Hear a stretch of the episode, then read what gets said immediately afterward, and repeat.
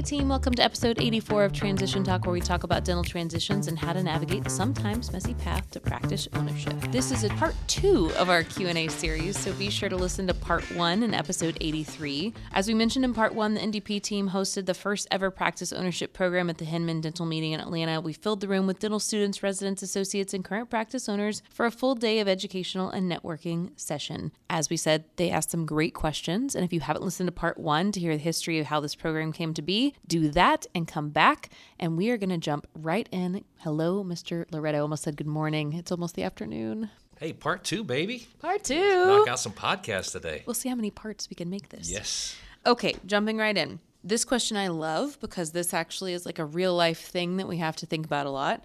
Um, this person says high producing practice with a high valuation versus small struggling practice with the potential for a very high ROI. Which would you choose? Man, I am torn on this because I can go either way. And so I, that's why a lot of times we'll look at these deals and let's just let's say the high practice, let's say it's a million four, let's say it's uh, the price is a million two, but the thing makes 700 grand. So you're gonna pay a lot of money for it, but I guarantee you in the first year, all you gotta do is do the work, you make 700 grand. I always say like, well, it's just, it's really expensive, this and that. I'm like, do you have something else? So if I do have something else, or we have something else that we can look at, and let's take the smaller practice. The smaller practice is 600, maybe it costs 400, but maybe it only nets 250. The question is, yeah, you paid $400,000 for it versus 1.2, so you literally saved $800,000. So congratulations. But in that example, if you kept things the same, it, maybe it grew. Maybe instead of making 250,000, you made 350,000. Well, on year one for me, I, I was able to make twice as much as that. And who's to say that I buy something that's successful, I can't make it even more successful. I, I can't go from 1.4 to now 1.6, 1.7, 1.8, even bring an associate in, right? So there's always that what if game there's really not a, a wrong answer or a right answer here. It really just comes down to like and love the location, like and love the doctor. You can do the dentistry. It's got the equipment, the patients, it's got new patient flow. just I don't know. There's there's just like I said, there's not the right or wrong answer I here. when I read this question, I'm like, well, you you asked the wrong thing high producing practice with high valuation, just like, you know, 101, high producing does not mean highly profitable. So right. that was my that's number true. one thing, right? Yeah, like that's true. Like I talk to doctors, owners, buyers, just doctors in general, they're like, well, you know, what's the cash flow? Well, they collect this or they produce this because that's the world they live in, and I get it. I don't really care. You can produce two million and still only make four hundred thousand. You know, so I think that's an important component. Like, let's not just focus on top line a very busy practice with multiple offices can still not be very profitable. And then I also think I 100% agree with you. There's no, if we assume there this high producing practice is profitable, I think it really depends on your personality, right? Like taking on that high productive, profitable practice that costs a lot is a lot of debt service and it's a lot of infrastructure and people to have to keep going versus a small practice where there's a lot of work to do. But I've definitely worked with buyers who are just like the startup go getter mentality. I want to build something from the ground up. I want to like burn it all down and then build it back up. Well, that's a heck of a lot easier to do with a small practice. And if you have the cash flows and the ability to support that, then and that's your personality, then like we've seen several people who have been incredibly successful doing that. There's also been the ones who just pick plug and play into the practice that's producing a ton and doing a great job and they're equally successful. So i think it's your personality has a lot to do with it too. the other thing too is sometimes you buy these smaller practices you know it's got this bigger upside. Well a lot of times these practices also are 20 25 years old. So they've got outdated equipment they got outdated furniture they've got outdated everything. So yeah you bought the thing for 400 but it's only got four ops. So now all of a sudden you start doing your expansion you start adding all these equipment and, and upgrades and next thing you know two, three years into it, you're doing a refinance, and next thing you know, you're seven hundred thousand dollars in debt. Now, granted, the practice now is up to a million dollars, but again, it's not like you got this thing super cheap and you're still behind the eight ball.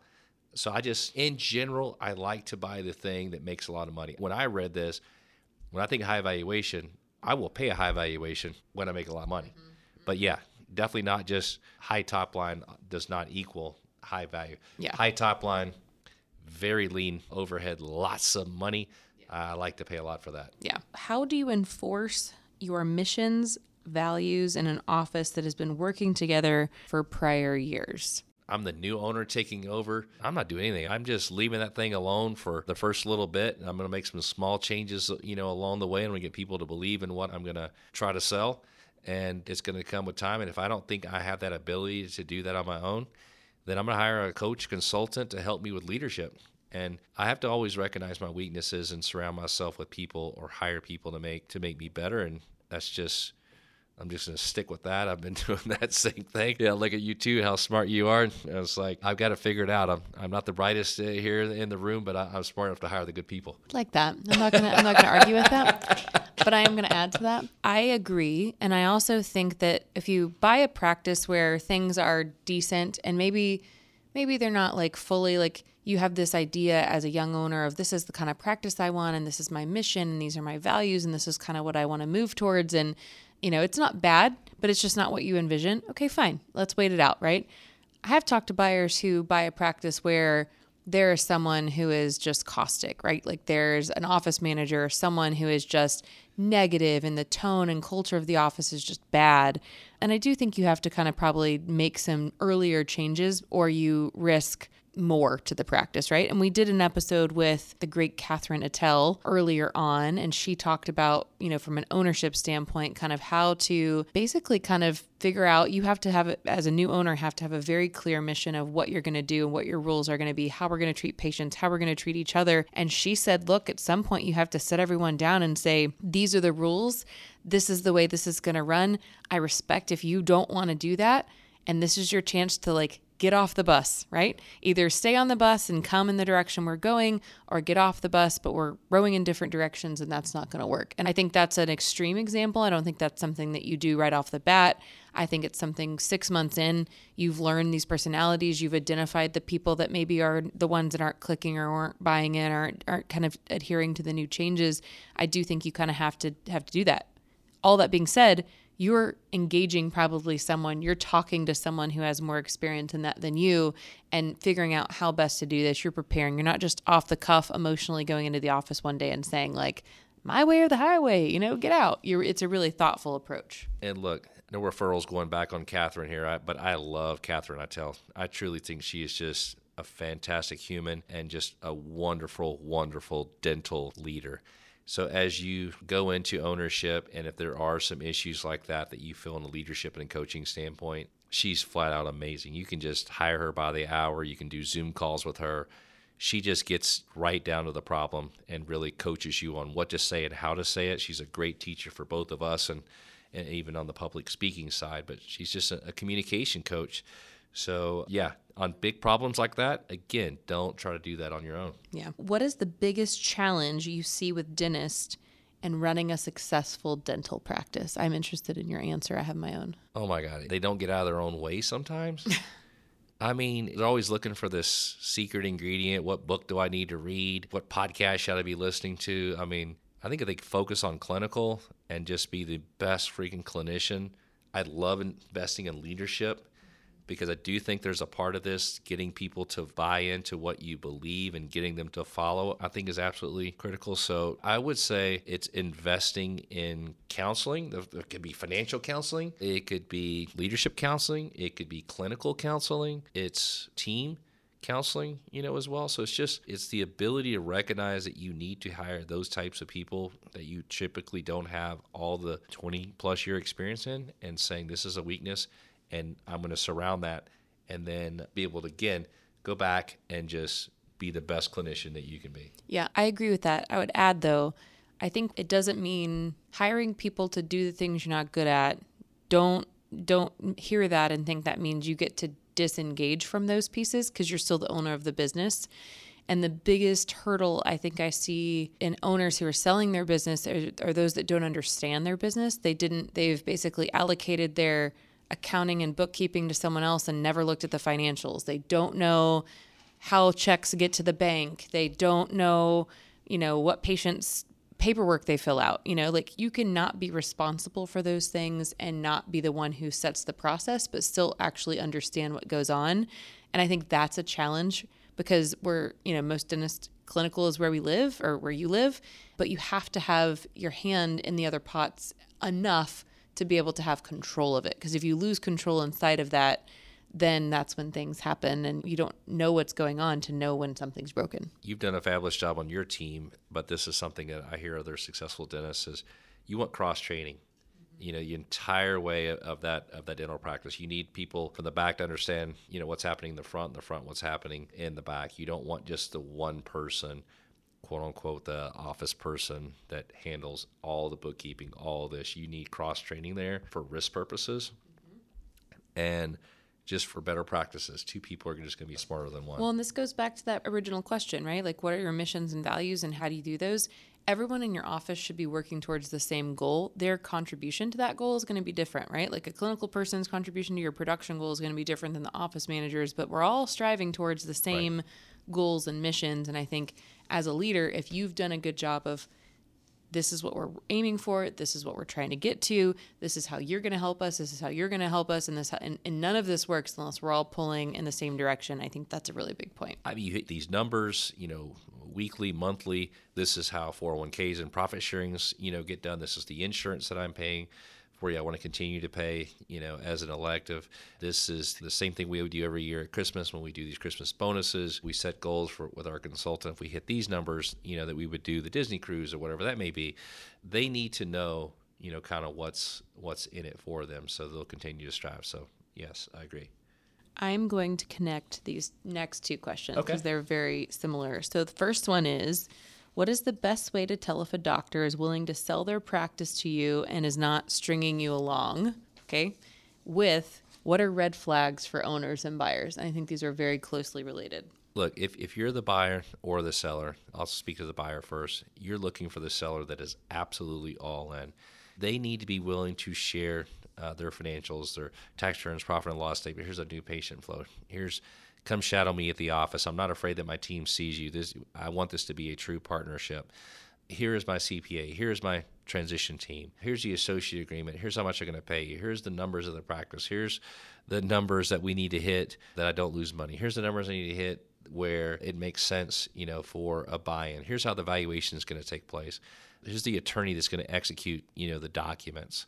In the associate agreement, I'm going to outline all the transition goals that we just set and it's literally just like, oh my God, I can't believe what's happening here. That is an amazing seller who's literally dictating a plan for you. And so the red flags are just the opposite. Someone that just says, come on in, we'll talk about it in two years, hope it works out. So just somebody with a very, very thorough plan. Yeah. And I think too, I think someone who is thorough plan, but also very open and consistent with kind of their communications and is understanding too of where the other side comes from. I hesitate to say that because these are emotional communications and it's hard to always kind of have the perspective of where the other side's coming from, but the transitions that we see that go the smoothest are generally those who can communicate with each other, who have really well thought out plans, goals, they're not kind of going back and forth and changing things consistently. A big red flag that we see often is someone who's gone through several buyers, several brokers. It's not always a red flag. I hate saying anything's a red flag. I always like yellow flags. It's something to pause and understand why. But those are things, the biggest one being the point you made, but then additionally, kind of just those very obvious of, I'm not willing to share anything with you you know, making you kind of commit to a bunch of things before I'm willing to be as open with you. Just that transparency and communication on both sides is really important. One last thing I, would love to, again, these are relationships. This is call it maybe a, a two year relationship from associate to partner, or maybe it's a two year relationship before they sell 100%, is the constant meetings every time we finish a meeting, you know, call it on the quarter or the week or whatever it is, what is our next meeting? And so for our associates listening are not owners, it's on you to make sure that you're pushing these meetings on a regular basis. So you're in those initial meetings, you're taking the notes, you're repeating what you and the doctor have decided on.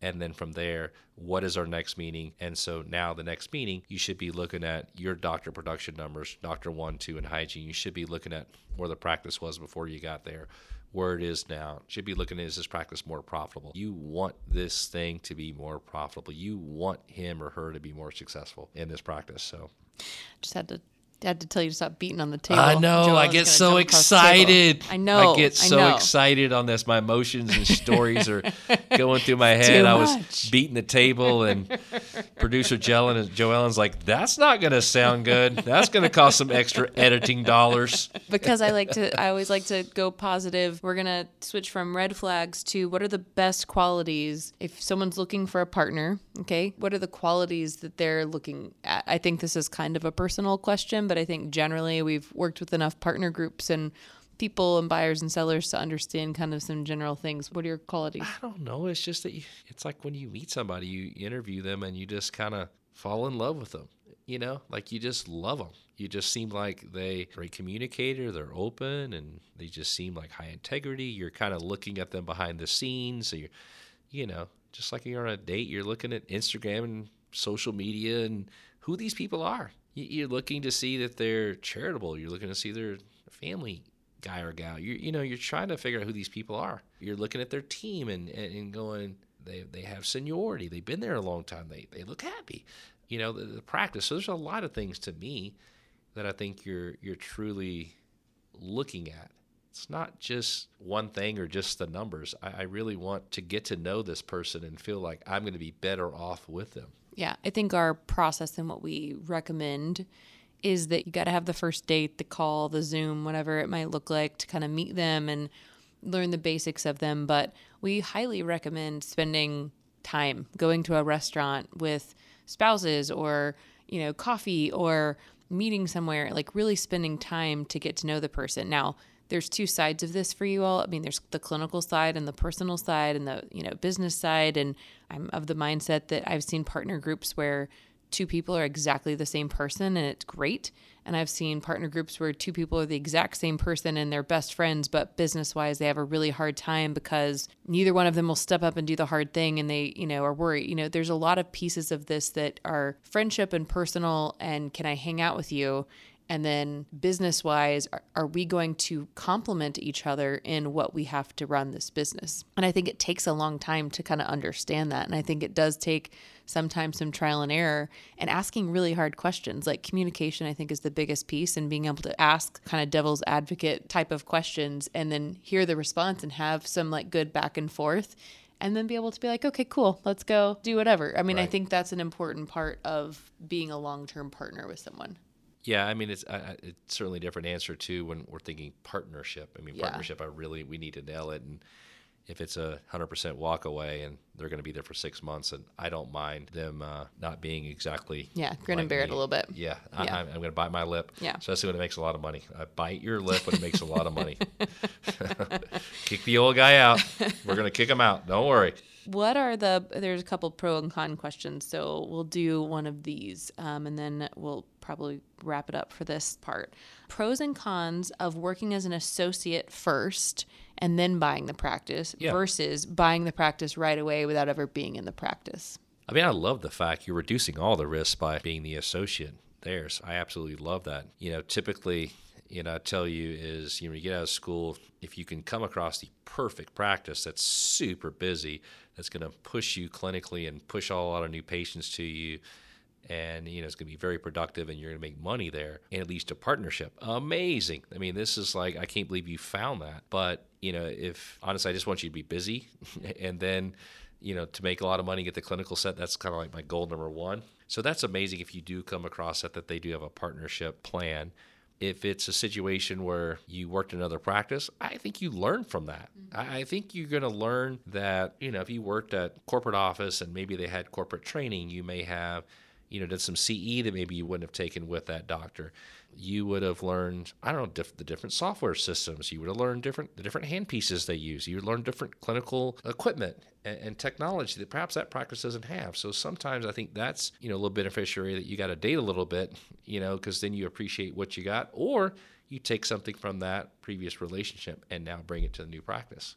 Yeah, I agree. I mean, I think that there's certainly practices you don't have the opportunity to do that in. And I think there's plenty of people who buy practices they have never been able to be an associate in. And I'm sure all of them set post buying would have said, hey, you know, had I worked in the practice, I probably would have noticed X, Y, or Z. And, you know, I would think most of those, at least the ones I've talked to, it wouldn't have changed their decision to buy the practice. It just was one of those things where, like, oh, it would have been nice to know that before, but the practice wasn't big enough they lived across the country. Yep. You know, that it wasn't an option. I mean, that to be honest, there's a lot of risk the seller takes on letting you come in as an associate before you buy. You could come in and not buy, um, Right. or you could come in and interrupt things, and they could lose money, and you could walk away, and then now they could be left, you know, trying to find someone else. So there's definitely risk on both sides, which I think is a con. It makes it harder legally and just kind of risk wise for both of you. But I mean, I think if you have the opportunity to do that.